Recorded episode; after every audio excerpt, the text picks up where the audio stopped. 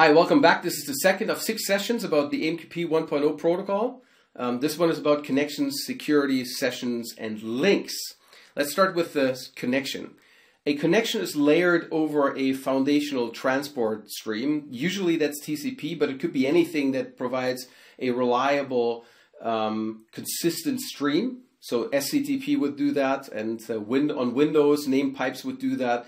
And uh, there's many, many, many more different um, IPC mechanisms that would also provide the same kind of streaming experience that you can go and simply layer um, an AMQP connection on top of. So AMQP is not particular about being bound to TCP. Um, the connection at the AMQP level provides you with a reliable ordered sequence of frames. Well, that's something that it takes from the underlying protocol as a requirement um, and also negotiates a maximum frame size. And that is, as I already said in the introduction, very important if you have constrained devices or also if you're running a super high scale system like we do in, at Microsoft, we run these hyper scaled systems that support millions of connections. We can't take arbitrary large size messages. So for service bus, for instance, we constrain that frame size to 256 kilobytes um, to allow a high degree of parallelism, a high degree of, um, of um, um density um, on our system. And when you build an application that has to do with small devices, the small devices may only have only be able to handle let's 32k or even 8k of data frames, and that's something you can negotiate very easily with the AMQP protocol at the connection level, and then um, all frames that are bigger than this are protocol violations and won't be accepted. The connection has uh, the connection is being opened. That's the first fra frame that uh, flows on the connection. You create your foundational connection. You open it up um, with uh, by telling the other party what your container ID is, so it uh, communicates that back to you um, with um, the with the reply. You tell it what the host name is. That's equivalent to server name indication or the host header, a server name indication on TLS or uh, the host header in HTTP. So if there's a routing infrastructure that deals with the raw socket, but then wants to go and dispatch to particular um, hosts, you can do that um, by having that host name in there. And also further, and I don't have all the properties here on that uh, list, also communicates that maximum frame size. It also tells you how many channels exist. And a channel is a way to have completely independent lanes effectively with different purposes on top of a connection. And uh, also, as I said in the introduction, um, AMQP treats connections as precious. So connections are expensive to set up because of TLS negotiation and of uh, security context establishment, etc. So it wants to go and provide maximum um, use out of that having that connection. So these multiple lanes can uh, be for multiple quality of service or multiple um, priorities. So you have a regular channel for regular traffic, and then you have uh, something for alerts and express traffic, and you can have those separated out by these channels. The, um, and you those channels are being used for sessions, which is something I'm going to explain in more detail on the uh, next slide. Um, also, part of uh, the connection model is uh, what happens just in as this connection is created before that open frame is being sent, and that is the security negotiation. Um, and um, and even before this, forgot that one uh, one thing. Also, idle management, so idle time management is also expressed here, and there every party in the open frame can say, "I'm going to tolerate X uh, this time." Um, for of idle time, and if that's not satisfied, then the other party will have to go and send a message to keep that, that connection alive. Other, otherwise, the connection will drop. So if you know what your infrastructure has in terms of tolerances of idle time, then you'll send that over. If you know that you're behind a NAT and that NAT has uh, a uh, 30 second, 60 second um, idle timeout, that's information you can now tell the other side so it can go and adjust its uh, ping frame um, idle timeout to that.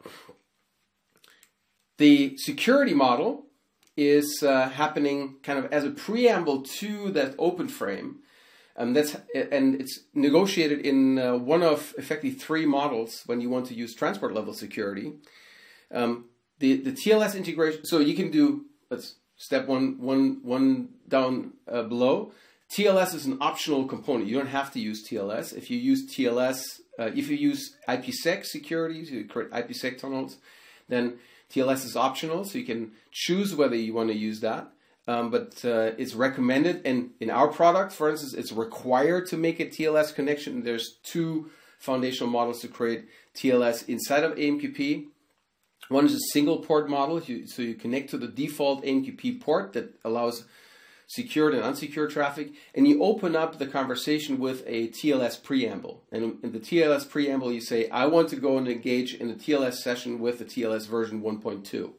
The other party will then go and answer with a similar um, negotiation frame, and once those negotiation frames are exchanged, both parties go and establish a TLS connection and then start the AMQP session. So it starts effectively with an AMQP uh, negotiation header and then upgrades to TLS and then continues um, the rest of the AMQP session with SASL and then with uh, the AMQP open frame. The pure TLS model has a dedicated port 5671 and there you start with TLS that's similar to HTTPS as it's being practiced today.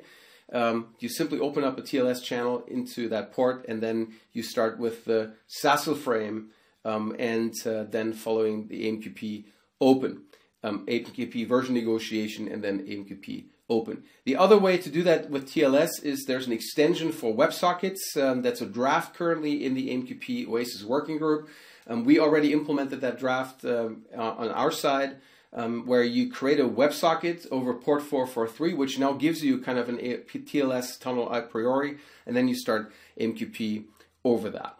The SASL authentication something that uh, the AMQP working group took um, as a ready-made piece. SASL is an RFC, is an internet RFC um, that defines an extensible set of authentication mechanism, and uh, AMQP defines a number of frames, um, a special subprotocol, if you will, for the SASL negotiation. So um, two um, three interesting SASL me uh, me mechanisms that uh, are being used is anonymous, um, the client is not authenticated, um, so there's no there's effectively an anonymous client that's being used, and that might even happen over T over TLS. So if you don't need to know the client, that's an option that's interesting for another security model I'm going to talk about in a different course. That's claims-based security, where the security is not happening at the connection level. So at the connection level, the flow is anonymous, but once you want want to create links, then you place tokens for those links into the AMQP infrastructure. As I said, it's going to come in a later course.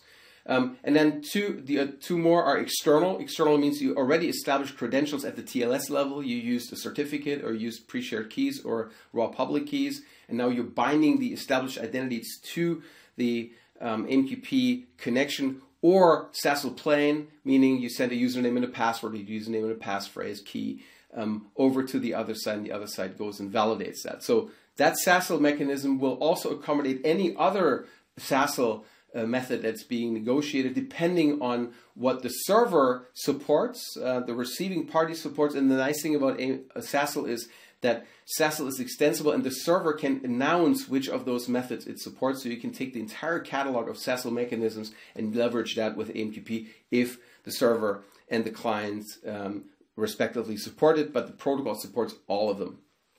A session, so now we have a connection. The session is being opened using uh, a begin frame. The begin frame is being sent on a channel, so it picks a channel that it has available, the sender, um, and then begins the communication. Says the remote channel here is null, so it's not prescriptive about that. It doesn't address that remote channel. It says go tell, tells the other party go and pick one and the other party goes and uh, responds to this by also saying begin and it says oh i'm to i'm responding to you over there to your channel 3 um, with my channel 7 and that's kind of how that session is being formed the session is a bidirectional thing it provides a window based flow control model and uh, that is uh, defining the number of uh, total transfer frames that the sender and receiver can hold in buffers at any given time and that's an important thing um, because it's a reliable protocol, AMQP, it allows a, the, the negotiation of settlement. So when has a message actually be consumed and when can I remove that message from my buffer and throw it away,